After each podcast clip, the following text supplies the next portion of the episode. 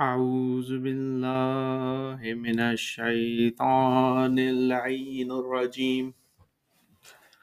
بسم الله الرحمن الرحيم.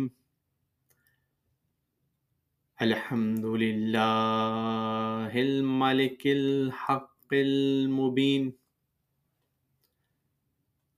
رب اشرح لي صدري ويسر لي امري واحلل عقدة من لساني يفقهوا قولي. اللهم صل وسلم وزد وبارك على النبي الأمي العربي الحاشمي القرشي المكي المدني. صاحب الوقار والسكينة المدفون بالمدينة، العبد المعيد ورسول المسدد، المصطفى الأمجد، المحمود الأحمد، أبي القاسم محمد. وأهل بيته الطيبين الطاهرين، المعصومين المظلومين.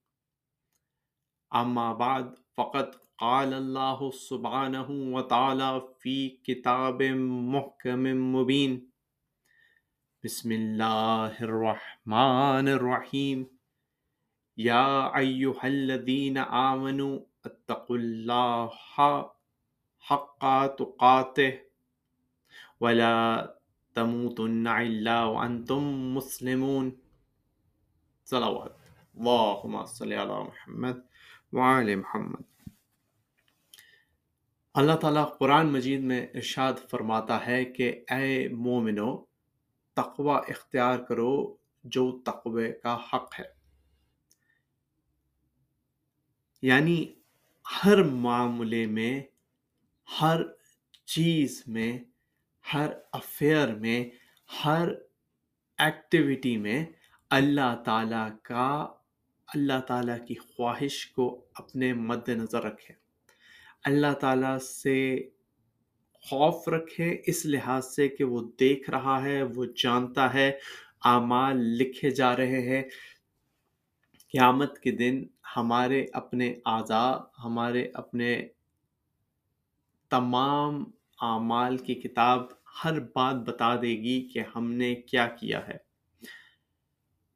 تقوی اختیار کریں، کیونکہ تقوی کے فوائد بے شمار ہیں اور بہت سے انعامات تقوی کے ساتھ ظاہر ہوتے ہیں۔ سورہ انفال میں اللہ تعالیٰ ارشاد فرماتا ہے کہ اگر تم تقوی اختیار کرو گے تو ہم تمہیں تین چیزیں دیں گے۔ ایک یہ کہ تمہارے گناہ معاف کر دیں گے۔ دوسرا یہ کہ تمہارے دل میں فرقان پیدا کر دیں گے۔ فرقان سے مراد یہ کہ تمہیں حق اور باطل کے درمیان فرق کرنا آ جائے گا۔ اور تیسرا یہ کہ ہم تمہیں فضل عطا کریں گے۔ اب انسان اعمال جو کرتا ہے زندگی میں، وہ دو ہی طرح کے ہوتے ہیں۔ ویسے تو اگر آپ دیکھیں تو پانچ طرح کے اعمال ہیں، لیکن دو پرائمری کیٹیگریز ہیں۔ ایک ہے حلال، جائز، ثواب جو الاؤڈ ہے، اور دوسرا ہے ناجائز، حرام، جس کا عذاب ہے، گناہ ہے۔ پھر ان کے اعمال کے درمیان دو اور اسپیکٹس ہیں جو کہ آپ یہ کہہ سکتے ہیں کہ ایک ہے مستحب یعنی اگر کریں تو اچھا ہے، اور ایک ہے مکرو جو کہ اگر نہ کریں تو بہتر ہے۔ اور پھر ان میں ہے مباح، نہ بہتر ہے، نہ برا ہے۔ لیکن اسینشلی اس ڈفرینسیشن کو کون بتائے گا؟ یہ ڈفرینسیشن آپ کو پتہ چلے گی جب آپ کا دل بولنا شروع کرے گا کہ کیا صحیح ہے، کیا غلط ہے۔ کیا ثواب ہے، کیا گناہ ہے۔ کیا حق ہے، کیا باطل ہے۔ اور یہ جو ڈفرینسیشن ہے، یہ فرقان، اس ڈفرینسیشن کو فرقان کہتے ہیں۔ تو اللہ تعالیٰ اگر آپ تقوی اختیار کریں گے، آپ کو دل کو بتا دے گا کہ صحیح کیا ہے، غلط کیا ہے۔ اور آپ غلط سے بچ جائیں گے، صحیح کی طرف جانے لگیں گے، کیونکہ اللہ تعالیٰ آپ کو قوت عطا کرے گا کہ آپ صحیح کی طرف جائیں۔ اب جب آپ صحیح کی طرف جانے لگیں گے، تو انسان ہے، انسان سے غلطی ہو سکتی ہے، معصوم ہے نہیں، معصوم ہے نہیں تو غلطی کی وجہ سے گناہ ہو سکتے ہیں۔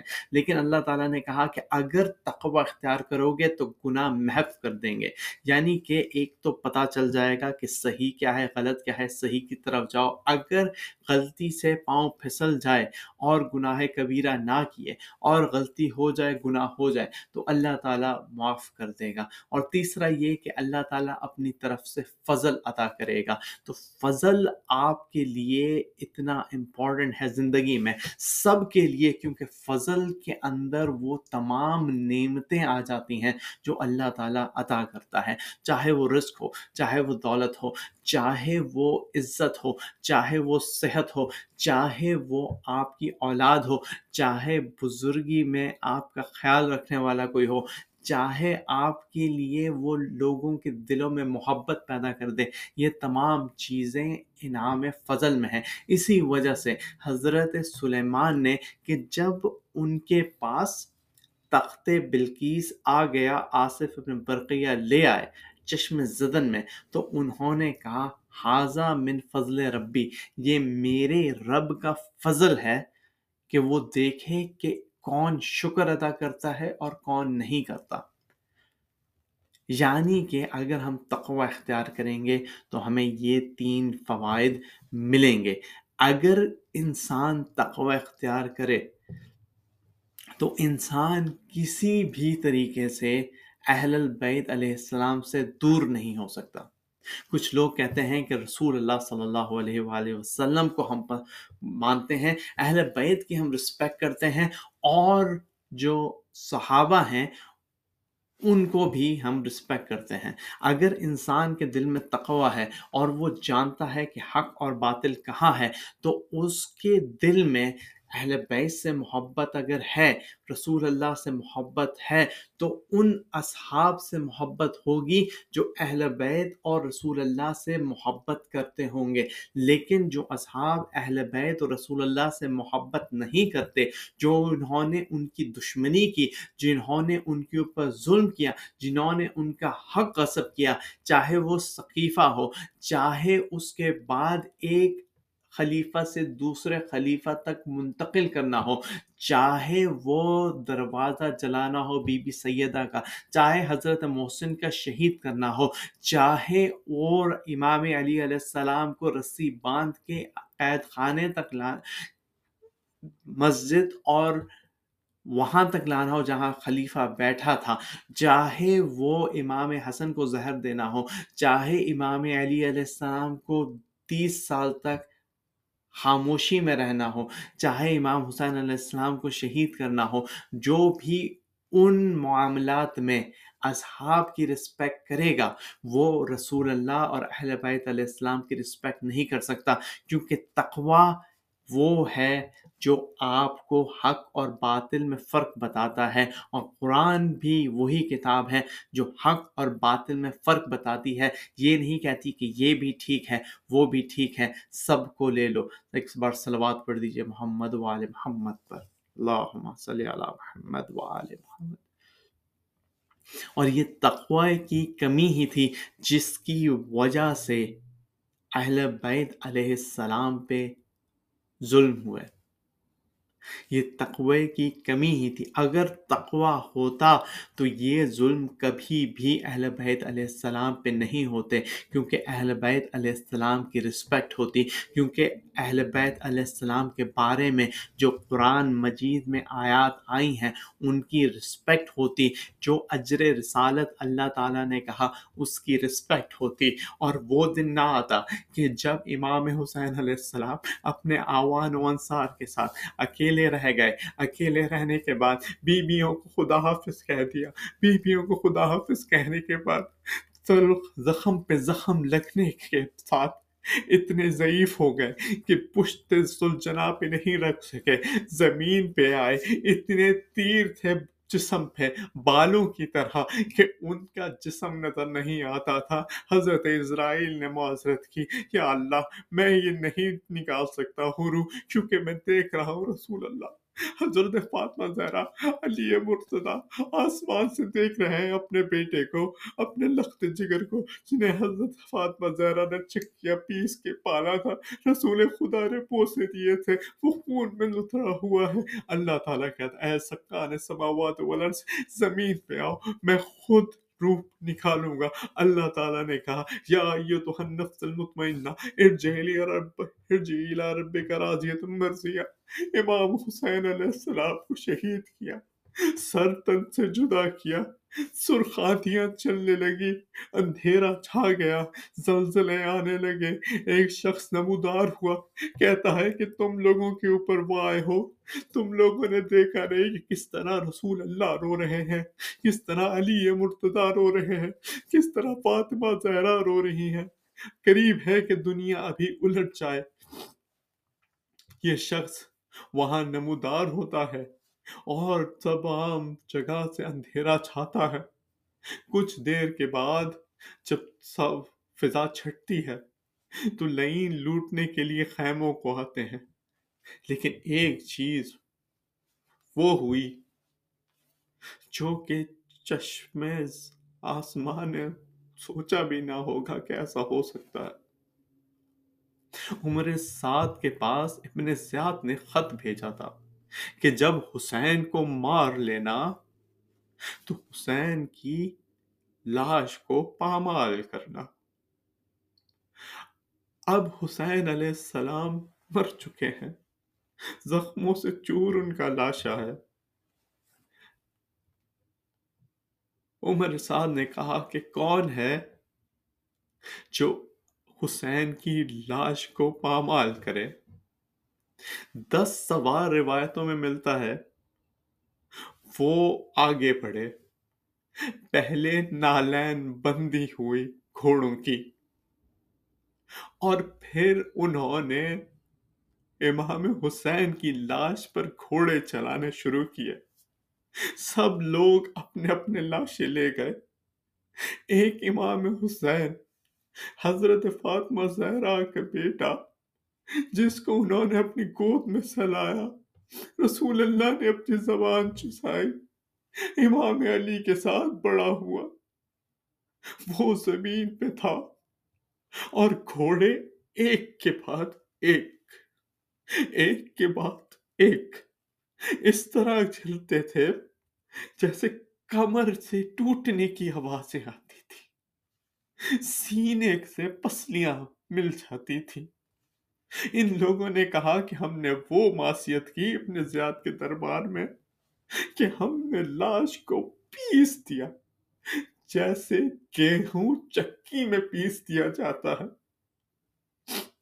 روایتوں میں ملتا ہے کہ پہلی بار تو پیس دیا۔ پھر دوبارہ کوشش تھی کہ اس طرح پیسوں کے لاش کا نام و نشان ختم ہو جائے۔ حضرت فضا نے کہا کہ بی بی حضرت زینب ایک رسول اللہ کا آزاد کردہ غلام تھا۔ وہ ایک دفعہ دریا میں جا رہا تھا کہ دریا میں کشتی ٹوٹ گئی۔ کشتی ٹوٹ گئی تو ایک جزیرے پہ پہنچا اور اس جگہ کے اوپر جس ساحل پہ پہنچا، وہاں پہ ایک شیر تھا۔ اس غلام نے کہا کہ میں رسول اللہ کا آزاد کردہ غلام ہوں، مجھے کچھ نہ کہ اس شیر نے جیسے ہی نام رسول اللہ سنا، اس نے اس کو راستہ دکھایا اور وہ واپس اپنی جگہ پہ پہنچ گیا۔ ہے بی بی مجھے لگتا ہے یہ دوبارہ آئیں گے۔ میرے بے کس مظلوم امام کو ماریں گے، ان کے جسم کو پامال کریں گے۔ اے بی بی اگر آپ کی اجازت ہو۔ تو مجھے معلوم ہے اب حارث یہی قریب میں رہتا ہے، میں اسے بلاتی ہوں۔ حضرت فضا نے کہا، اے ابا حارث۔ فاطمہ زہرا، رسول اللہ کا نواسا مارا گیا۔ اس کا جسم پامال ہوتا ہے۔ وہ جسم جسے رسول اللہ چوما کرتے تھے۔ وہ آخری نشانی پامال ہوتی ہے وہ حارث و مدد کے لیے۔ روایتوں میں ملتا ہے کہ دوسری پامالی سے پہلے ایک شیر امام حسین کی لاش کے آگے آ کے بیٹھ گیا۔ ابن سعد کہتا ہے کہ یہ کوئی بڑی فتنہ ہے۔ اس سے اس سے پرے رہو، اس سے دور رہو۔ اے عزاداران مصروف کربلا، اے بی بی فاطمہ زہرا میں نے ایک روایت پڑھی کہ جب کہ جب امام حسین علیہ السلام کی قبر کھدوانے کا حکم ہوا، تو ایک شخص کو بھیجا، اس کے ساتھ دوسرے شخص کو بھیجا، تاکہ نظر رکھے کہ کیا ہوتا ہے۔ جس شخص نے قبر کھودی، اس نے کہا اندر مجھے کچھ نہیں ملا کیونکہ ان کی لاش پامال ہو گئی تھی، یہاں پہ کچھ نہیں ہے۔ تو وہ چلا گیا جو دوسرا شخص کے پیچھے تھا۔ کسی نے پوچھا کہ واقعی بتا تو نے اندر دیکھا کیا؟ اس نے کہا کہ ایک چٹائی کے اوپر کچھ جسم کے حصے پڑے ہوئے تھے۔